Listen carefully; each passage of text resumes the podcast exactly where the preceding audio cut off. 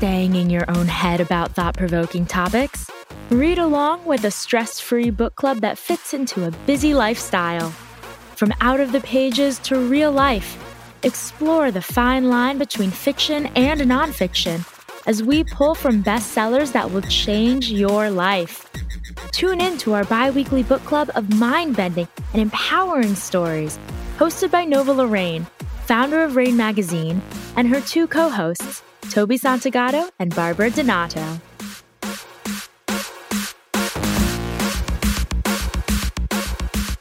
Welcome to another episode of Tuesday Morning's Book Club. I'm Nova Lorraine, and I am here with my co-hosts, Toby Santagato and Barbara Donato. Hi, ladies. Hello. Hi. Tuesday Morning's Book Club is where we read and share both smart fiction and nonfiction books that will inspire you on your journey of growth. We explore each story and share our versions of what happens next. Our co-hosts are out-of-the-box thinkers, and we hope to challenge you and to inspire you to see these books in a way that you haven't seen before. There'll be a new show and a new book every 2 weeks, so mark your calendars to join us. Again, Tuesday Morning's Book Club is an exclusive production on the Pink Kangaroo Network. Today's show, we are reviewing Neil Gaiman's book called Neverwhere. And our next two books, you guys hope you have your pads and pencils ready or your smartphones ready, The Celestine Prophecy by James Redfield and Nightingale by Kristin Hannah. So make sure you get those books, start reading now, okay? So you could join us on our upcoming episodes. So let's talk a little bit about Neverwhere. I'm going to read a little bit, a summary from the publisher. Published in 1997, Neil Gaiman's darkly hypnotic first novel, Neverwhere, heralded the arrival of a major talent and became a touchstone of urban fantasy. It is the story of Richard Mayhew, a young London businessman with a good heart and an ordinary life, which is changed forever when he discovers a girl bleeding on the sidewalk. He stops to help her, an act of kindness that plunges him into a world he never dreamed existed. Slipping through the cracks of reality, Richard lands in Neverwhere, a London of shadows and darkness, monsters and saints, murderers and angels that exists entirely in a subterranean labyrinth. Neverwhere is home to Door, the mysterious girl Richard helped in the London Above. Here in Neverwhere, Door is a powerful noble woman who has vowed to find the evil agent of her family's slaughter and thwart the destruction of this strange underworld kingdom. If Richard is ever to return to his former life and home, he must join Lady Door's quest to save her world and may well die trying. So that's our summary. What do you guys think of Neverwhere? I said I like the summary. It kind of brings you back and gives you a nice, you know, like you, oh, wow, yeah, it did go through all those transformations, and it makes me realize how much like there's in that book. It's a lot. It's a lot that happens. It is a lot. And I thought Barbara recommended the book, so thank you, Barbara. It was an interesting experience for me reading the book, and we'll go into that later. But what was a fun fact that I didn't know about the author was he's the same author as American Gods, Caroline, and Good Omens. And then when I would stop to think about it, I was like, oh, yeah, that makes sense. I could see the connection. But I did not make that connection right away when I was reading the book. So that was a pretty cool fun fact. I really think that his journey is pretty cool because we learned that he actually, this was a TV series or a film first, I think it was a series, and he felt so frustrated by his vision and what the details he wanted to give and how it would change based on the production. And so he didn't write it as a book first, and he wrote it not to be a book. And then he was like, you know what, I'm going to do it so I can get what I have in my brain out in book form, which is such a, I mean, I've never heard anyone do it. I'm sure it's been done before, but it's so strange. But I totally get it. Like I've definitely felt like pigeonholed. I actually majored in advertising because growing up, I used to see these commercials and go like, in what world would they actually make commercials that terrible? So very similar thought process, like I can do better. So yeah, I think it's great that he took control of something that was driving him crazy. And then he made a book that was very successful. What do you think, Barbara? Well, I know what you think. You love the book because you recommended the book, but what are some things that jump off the page for you? right away? Well, my favorite thing about the book is how he changed. I mean, how so many, you know, we'll get into it as we go through the podcast, but he went through a transition. Like, he started off as a boy, I guess you could say, metaphorically. And by the end of the book, he grew up. You know, he never really had life-changing experiences. And by the time the book was over, in the short time, he went through so much. He had to be faced with so much that he ended up, I guess, becoming a man, so to speak. And there was a lot of other things along the way, but that hit me the first, you know, that just that transition between innocence, I guess, or naivete to street smarts. I like that, the journey that he took. I would agree. I think he did absolutely grow up. It was painstaking, though, how long it took him to grow up. I was like, come on. I was like, ah. And I just wanted to reach in the book and just shake him. Like, seriously, are you going to ask that question right now? You're going to beast you're about to slaughter. Like, seriously? So that was a little frustrating. And it was definitely rewarding for when it did happen, when the author did get around to showing us that he grew up. But one of the things also that made me think, as you were mentioning that, was the story took place in London Above. And he is not originally from London, but he's a gentleman, a British gent.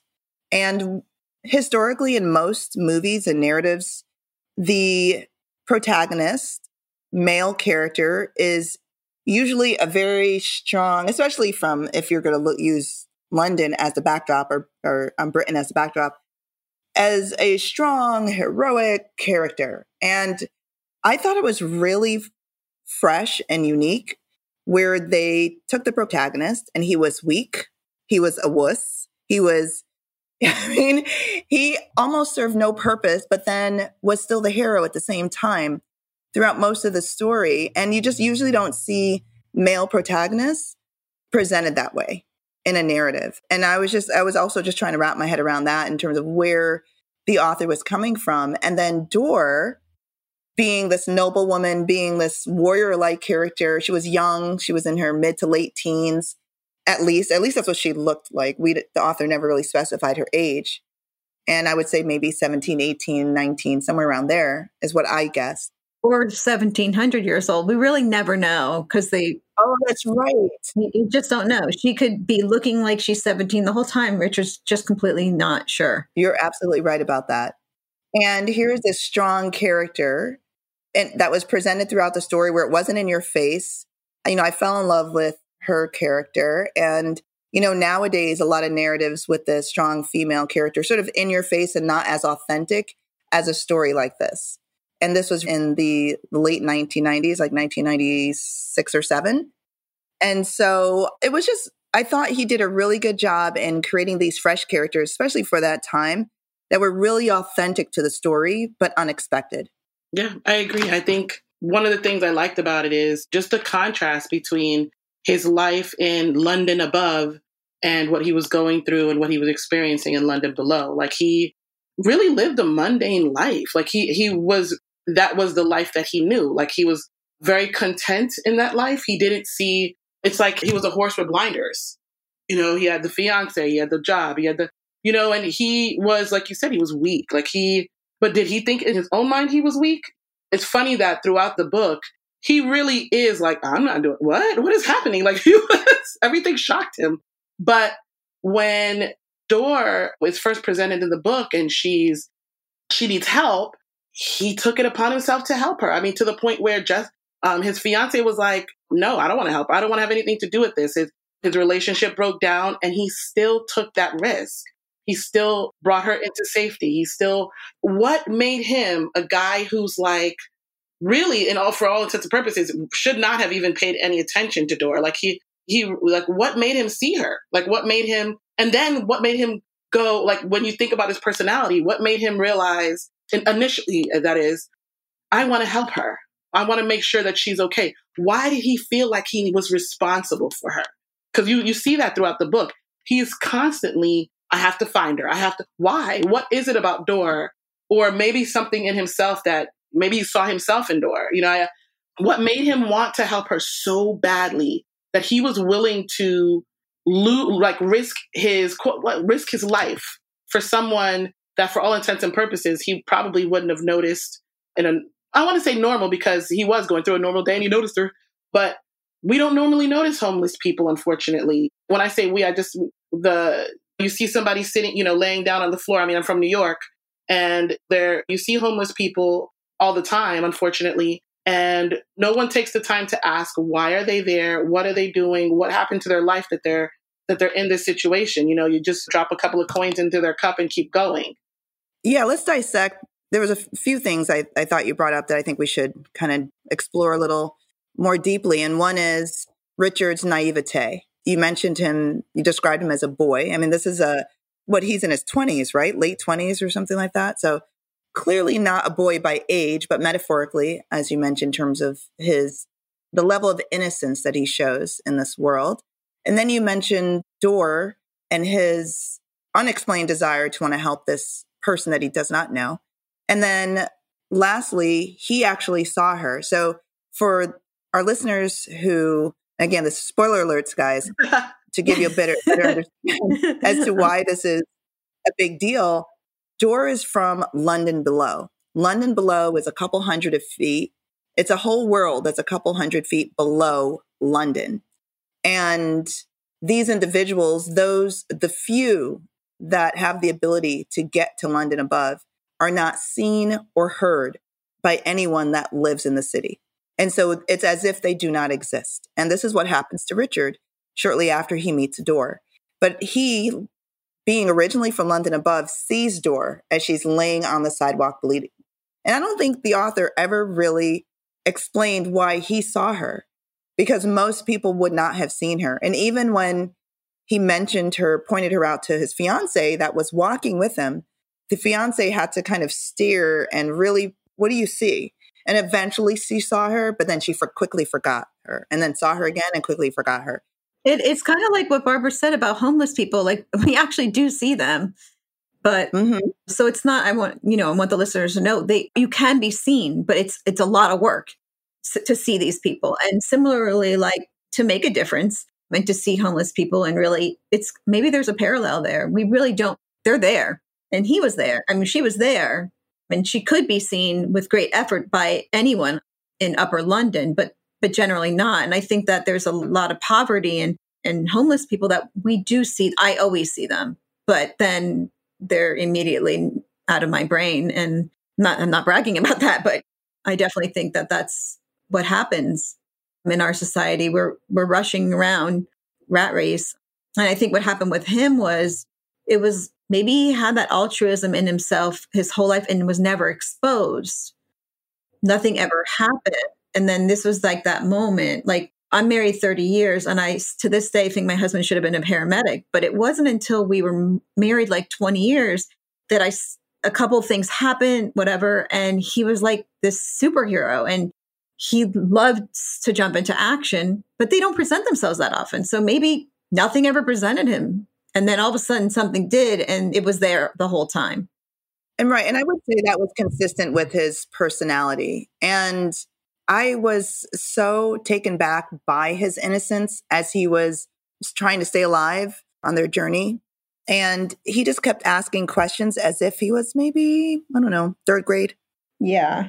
Yeah, I know. And he'd stop himself. He'd go, don't ask that now. Like, as the book went on, he started learning, like, that's like probably not necessary, which I do that myself sometimes because I'm a chatty Cathy. I'm like, do they really care?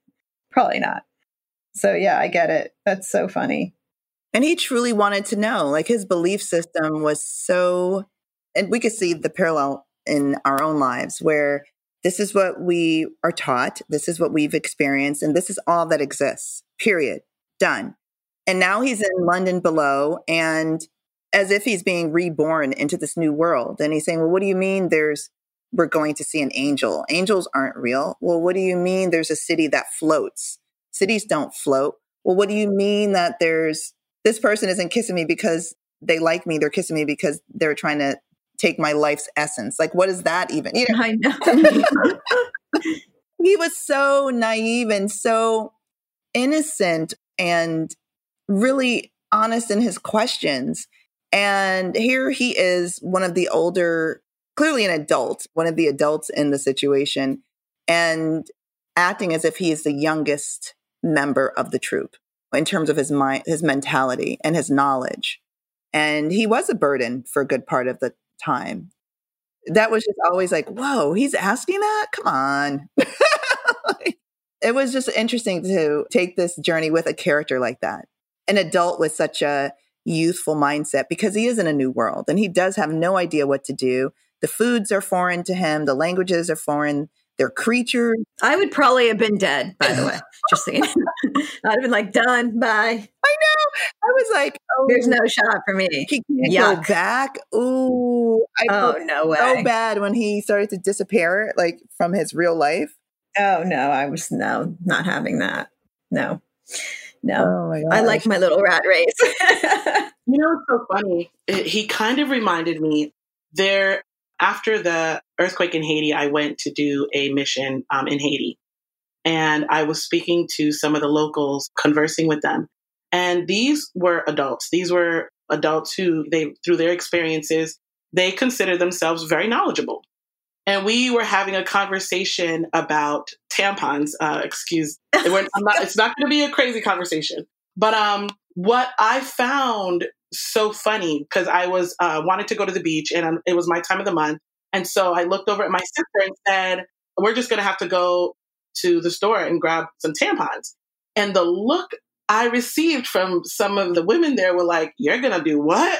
And I was like, yeah, they're like, you can't go. No way. That happens to you. You're going to end up all that stuff. You're going to end up exploding. I mean, they were just telling me, just made me realize that they were not as, I guess they didn't know. So, and they were telling me things that I would have expected a child to tell me if they didn't understand. Like I was going to explode. It was going to block me up. It was just all of these things that were going to happen to me. And I was trying to explain to them, actually, that's not how it works. And when I sat down with them, and I explained to them actually what exactly is the function of a tampon and what you needed to do with it. Some of them were receptive. Some of them were like, oh, what? Like they understood. And then there was about two of them that were like, no, that's terrible. That's not how it happens. You know, and that's what kind of Richard reminded me of. Like he's never experienced any of these things. So in his mind, it was just the questions that he was asking, because just the thought of having a temptress at a floating market. Like just the thought of those things were like, that's not possible. That can't be real. Even for him, he probably in the beginning was like, am I dreaming? I definitely think he thought that on and off. He kept thinking, I don't even think from the beginning, there were even times later on, he'd be like, is this real? Is this a dream? Especially when he comes back to the upper world, he sees his friend and he's like, telling him the story. And then his friend's like, are you sure that was real? And he's like, I don't know if it was real. Like, he's really not sure at that point. And that's like at the end of the book. So he, maybe at the beginning of that, he was like, is this a dream? But then also remember when he goes up to the upper, when he makes it back, that's a spoiler alert. He's telling his buddy the whole story. And I think at that point, he isn't sure again. He's like, I don't know. Maybe I'm crazy. Yeah. And how many times have we gone through something that seems so ridiculous where you have to question your own reality, right? If you have to share that with someone else. Or your perception of the reality, right? Yeah. Yeah. And I think one of the things I have to say about Neil Gaiman as an author that kept me reading the story, and this wasn't a story that I fell in love with in the beginning. And I would say I'm glad I was suggested to read this book and that I read it through the end because I had to, because I believe that the lessons that are shared through the characters and through their experiences are so powerful for all of us to take away from the book.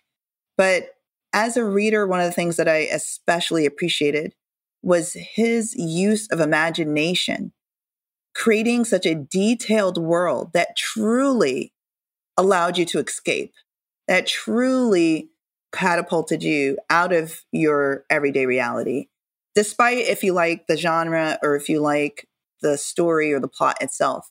I mean, you cannot deny the imagination of Neil Gaiman. And then also he introduced a lot of characters throughout this story, and you knew every single one of them. He took the time to develop each and every one of these characters. And there were at least a dozen that you would meet. And it just kept all these new experiences really fresh and interesting. You didn't know what was going to happen next. You didn't know who you were going to meet next, from the crazy Earl that could hardly see on the train and to the hunter, this beautiful hunter who turned out to be a spy, from a bodyguard to a spy. I mean, so inventive and so creative. And I have to just applaud him for his imagination. And the second half of the book definitely picked up for me. Yeah. I think what's interesting is we have an angel, and we have Door, who's pretty much one of the key characters.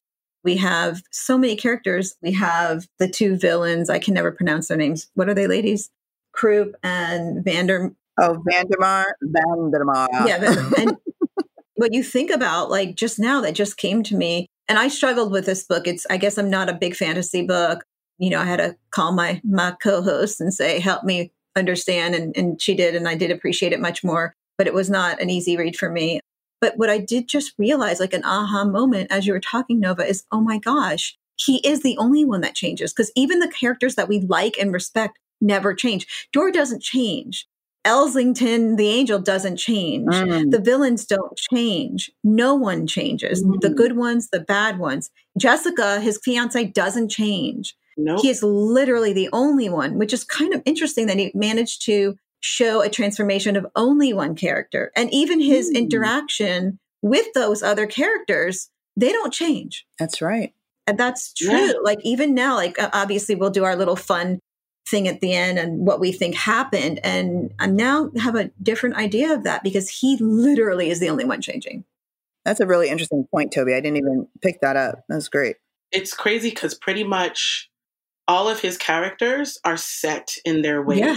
You know, when you look at Mr. Vandemar, Mr. Krupp, they are deliciously evil. They don't know how, not that they don't know, I don't think they care to be. They don't care. You know, they definitely don't care. They eat it, they swim in it. They just indulge in the evilness of their characters to their fault, to their own demise. And honestly, if we think about, there's a big parallel between that. And I know, and I'm not saying I'm this person that gets to do change, because I'm the same as other people. You know, I try to be transformational, but I do see myself then always slipping back, because we are machines. We're machines, and we have this machinery that does the same thing over and over. And occasionally we have these moments, hopefully. I know so many people that don't transform, and they don't want to. They don't want to. And I think that there's a strong parallel with society and relationships to this story. He's transforming, and most people around them, they don't want to. And towards the middle end of the book, when he's still dealing with Islington, who's an angel that's gone bad, they compare him to like Lucifer, who was an angel who went bad. He has kind of some moments where he could shift and not be bad anymore, and he won't. At the very, very, very end, when he's destroyed, or at least he's shifted to another place where we won't have to deal with him for a very, very, very long time, and you have the two villains that were working for him, they have an opportunity to be like, never mind, I think I'll change. And they choose death, or wherever that other world is, instead of changing. And I know people that will go to their grave and die, and they're nailed to the floor. They will not change. And that's what these characters are, nailed to the floor. They're not going to change. They don't want to. And he is the only one that goes through any kind of growth, an arc. That's true. It's funny because like twice he went to London Above. First time because they had to go through the door. And what kills me is he was able, like we noticed that he goes in and out very easily. And he's able to be in both worlds very easily. Like the ones that are in London Below don't really want to be in London Above. The ones in London Above don't know about London Below.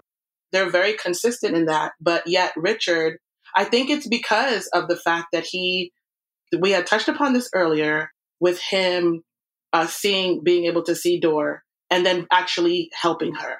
I think that he had already had that. And did you mention this, Toby, that he already had it in him. Right. I do think he did. It doesn't just come out. I think that ability is why he was able to go between both, I don't know, both worlds, both dimensions. Yeah, because he would dream about the beast. Right. Mm-hmm. They were like, wait a minute, that's the beast. Those, you know, you were dreaming about the beast, and the beast only existed in London Below. And so here's this dream that he was having that was the reoccurring nightmare when he didn't even know London Below even existed. So again, how many of these individuals have the ability to cross dimensions or cross worlds and sort of just kind of like, oh, you wouldn't even think about it. It was his encounter with Door that allowed him to eventually meet the beast that he was having nightmares about. That's really interesting as well, the arc of Richard. When you look at the sea of people that you know, how many people truly have an arc in their lifetime? Can you look at, if you were going to line up 10 of your friends or associates or family members, how many have truly grown in the time period that you've known them? So that's a really fascinating observation. I mean, I think personally, I've had moments of growth, but if I am honest with myself, I'm still that machine that when I'm not actively trying to grow and evolve, I go right back. Mm-hmm. I really do. And I have moments, and I hope that I've improved those moments, but my comfort and my norm and my ways of being are fairly similar to the ways they've been, with moments of focus. So I don't think that I would line myself right up with it. I don't want to be that person, but I definitely notice that my knee-jerk, nail-to-the-fore personality kind of maintains the same premise. And I think that he does a really good job of just showing that most people, good people, I'm not saying people that aren't dynamic and changing aren't really good people, but even good people that are altruistic that's what they are. It's funny, when I finished reading the book, and again, spoiler alert, at the end of the story, he finally makes it home, and we're happy for him. At least I was. I was like, yes, he finally made it. I was thrilled. And I was like, oh, and he got the penthouse. And I said, oh, look at him. He's challenging the landlord. I was like, go, Richard. He got money. He had a promotion. I was like, okay. And he was just on top of the world. He literally leveled up. Okay. And when he came back, and even Jessica, who treated him like a doormat, was kowtowing to, you know, would you reconsider taking back the ring? You know, could you, she wanted him to propose to her again. And he was like, no, you gave me back. You decided that you didn't want to be my fiance anymore. I'm over that. I'm past that. So even he got the girl. And so all of everything that you think, okay, I'm going to level up, boom, boom. I want this. I want this. I want this. And so he had everything materially or status wise, money wise, the girl, all these things. And he was still unhappy. And that was really profound because, you know, we hustle because we want to get the bigger house, the bigger car, the prettier girl, or more handsome guy, or more money, whatever these things are, these material and, like I said, status symbols. They're goals. You have a goal. So you're hunting, you're going for the goal. And then you're still unhappy. I mean, think about how many people are still unhappy that on the outside, you're like, well, you're this and you're that, and you live here or there, you know. Why are you unhappy? And so what I saw was the true friendships that he developed, and the fact that he was literally living out loud every single day. Like, he knew his life was at stake every moment of every day. And that's what being mindful is, right? You do not take any second for granted. And to come back to a 9-to-5 in a nice penthouse apartment, to go to sleep, to get up, to do the same routine over and over again was not worth it to him. And so anyway, I had to ask my husband and son, who were nearby when I finished the book, and I said, and they knew I was reading the book, and I was kind of chiming in, giving them info as I read the story. I said, what would you have done? You finally make it back to London Above. You then level up on everything you've had before. Would you have gone back? And it's just, you know, one said yes, one said no. And they gave their reasons. And it's fascinating to think about. What's your personality? Are you just comfortable with the status quo or just above that? Or are you the person that wants that adventure every single day? Okay, I would never go back.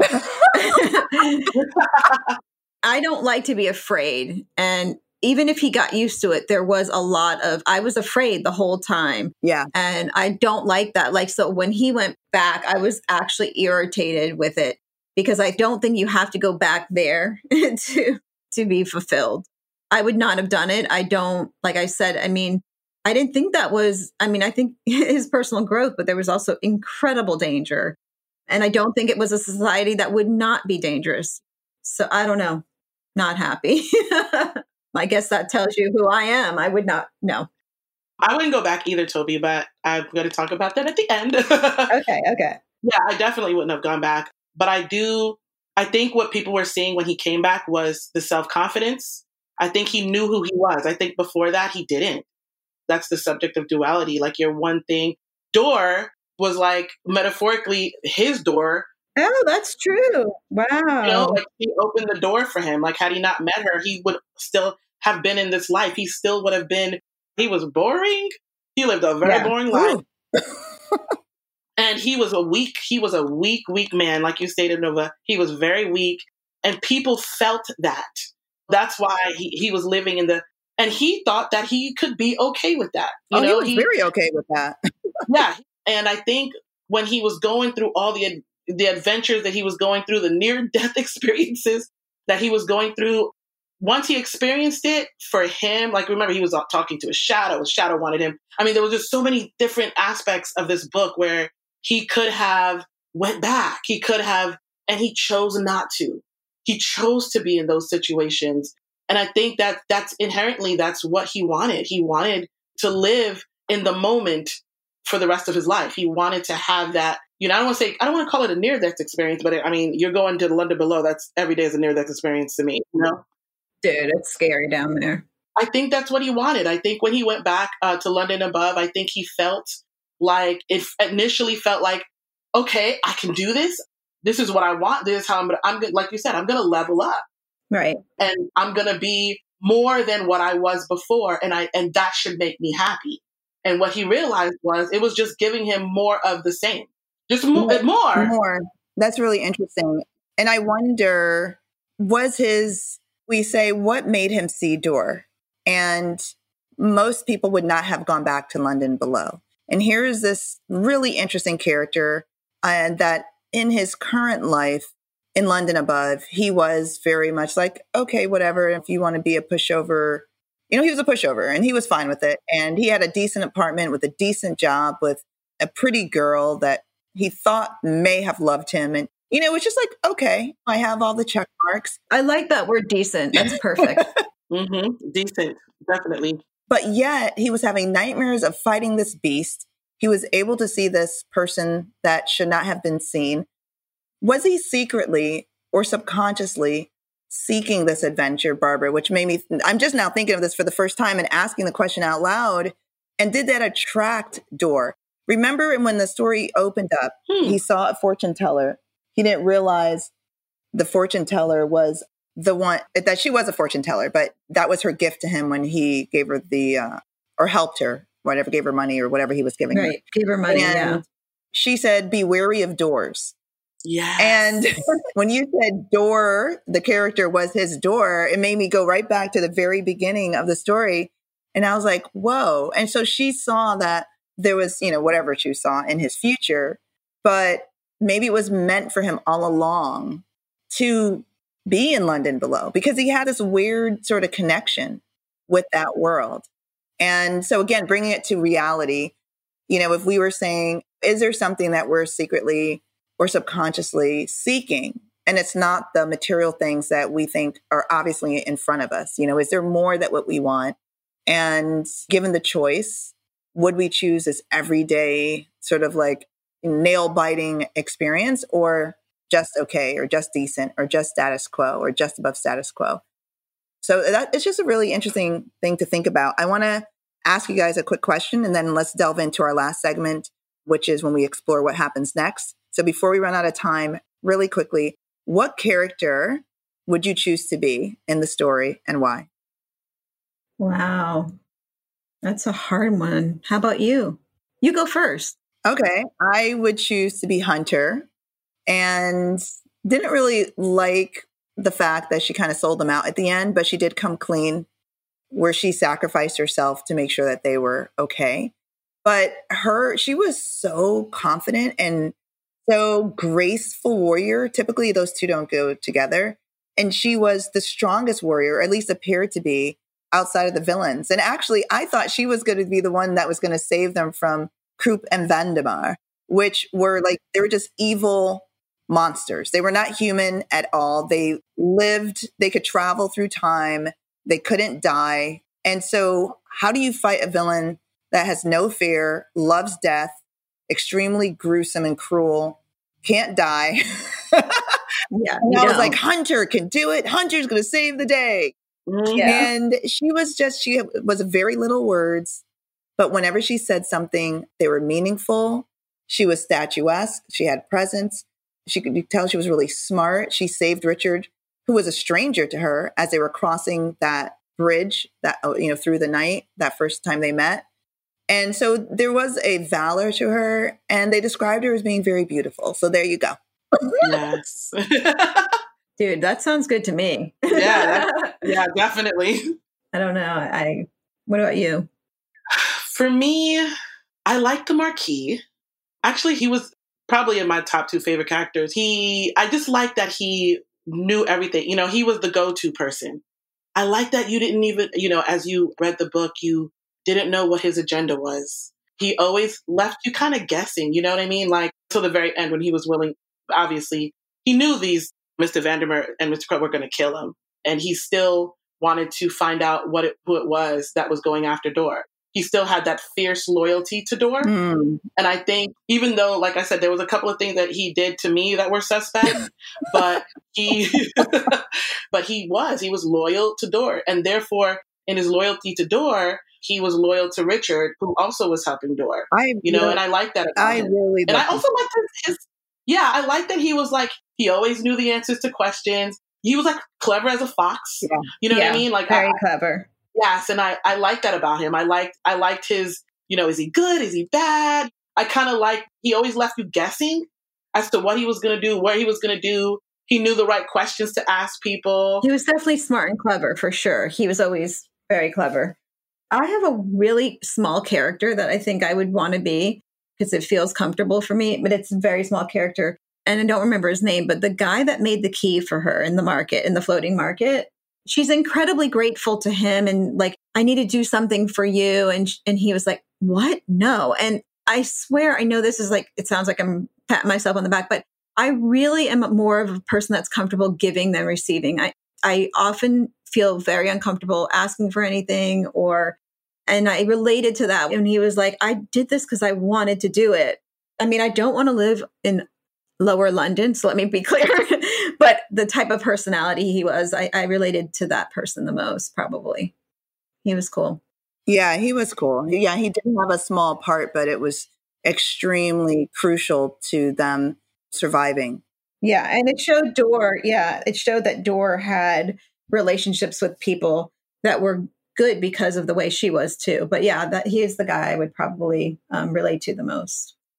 Before we jump into what's next, another quick thing that I thought was really imaginative of the author was, in this world below, they just traded items, bartered items, and a handkerchief was seen to be extremely valuable. A pen was extremely valuable. And it really was just subjective to who was getting that item. And so what someone saw as junk, like this box that was given to the silversmith, someone else, the silversmith saw it as valuable, and whatever service he gave in exchange for that. And so that was just I would always often think what would I trade? What would I trade? And, Richard was trading things for food. It was not a money system. And that was, people were excited to see what was brought to the market that was going to be traded. So that was just it was a fun element of the story. And again, the imagination of Neil Gaiman, wow.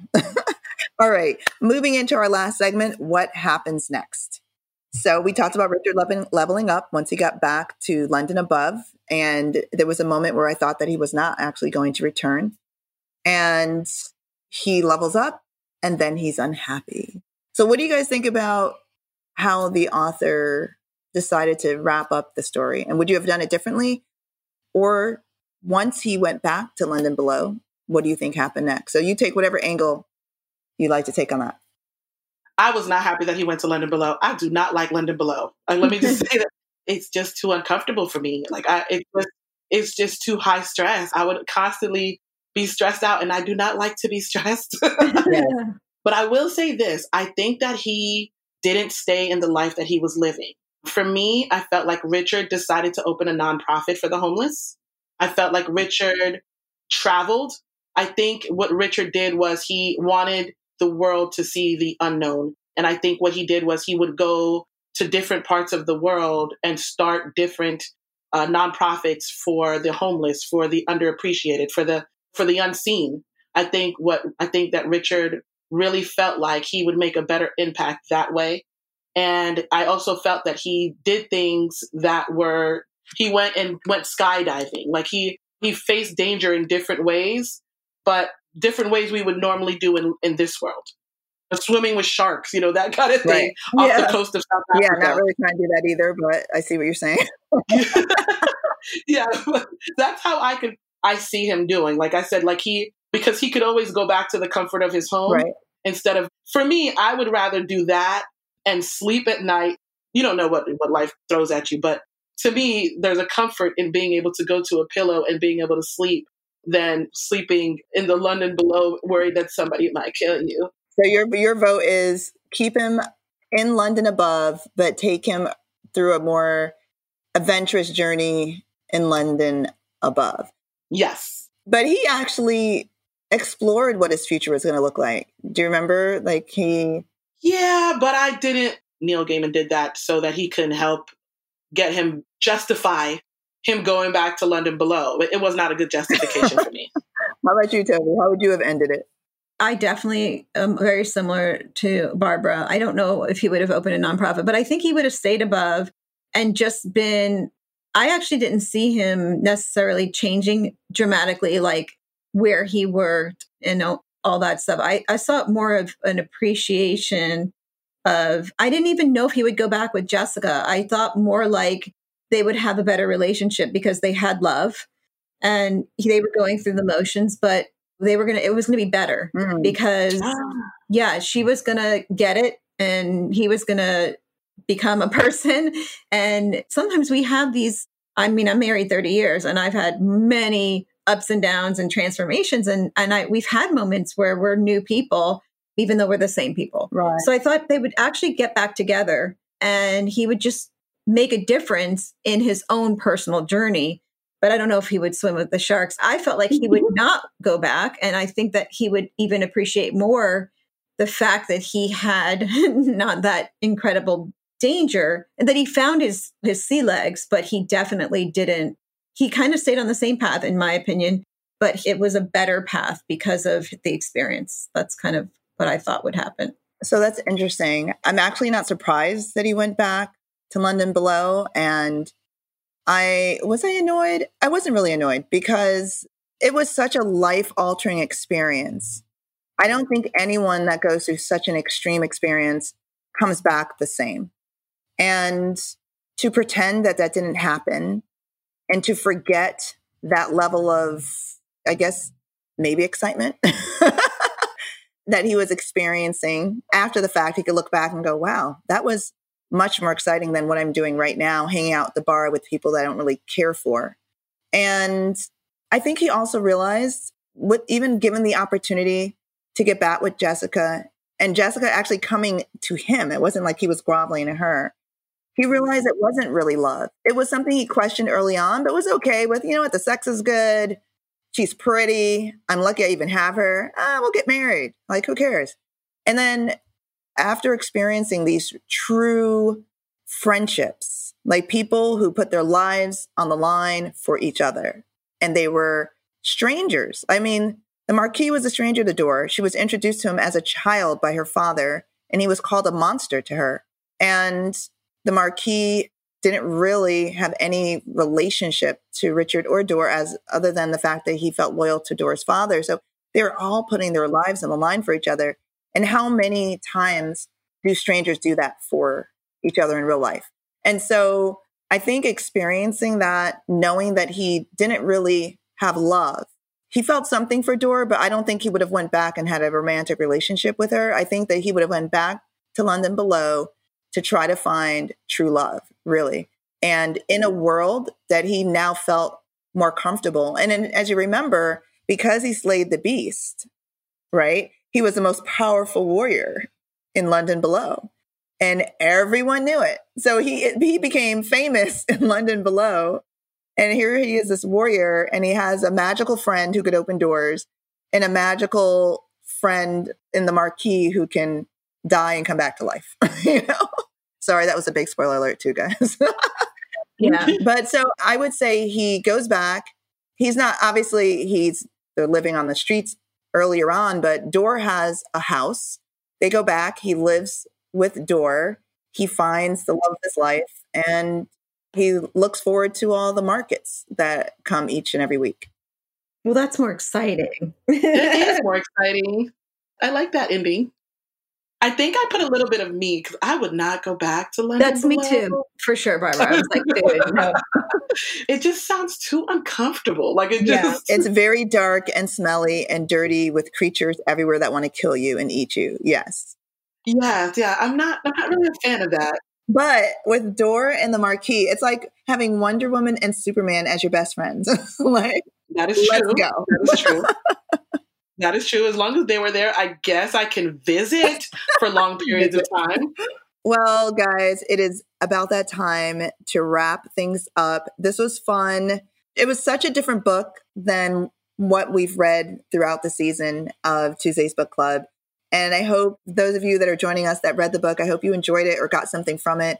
Like I said, it wouldn't be a book I would have picked up off the shelf, but I'm so glad I read it for the adventure it took me on, for the experience of Neil Gaiman's writing style as it relates to building worlds.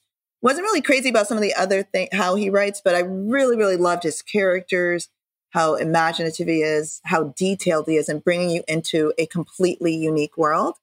And so I really appreciate being introduced to the book. So thank you again, Barbara, for that. Thanks, Barbara. You're welcome, ladies. And I hope all of you took something away. Don't be afraid to change. And don't be afraid to be a hero. Richard has proven that anyone plays the beast. Okay? So look for your beast and slay it. Look for your beast and slay it every single day. That's the point. Be mindful. Live each day by the moment, because tomorrow is not promised. And I think that's what was appreciated, I think, when Richard came back, was like, wow, I lived by the moment. And so how many of us do that? So I think that was a really, really big lesson. Don't just settle for decent or okay. Life should be an adventure. Your loved one should be a truly loved, like be in love. Yes. If you can. And so thank you again. Thank you, my beautiful co-hosts, Toby and Barbara. Yay. And yay, we're reading The Celestine Prophecy, right? Our next book. Yep. Yes. All right. So Celestine Prophecy by James, I think, Redfield. So go out, get that book. Follow us, email us. We are Tuesday's Book Club at Pink Kangaroo. Check us out at Pink Kangaroo. That's with a U, kangaroowithau.com.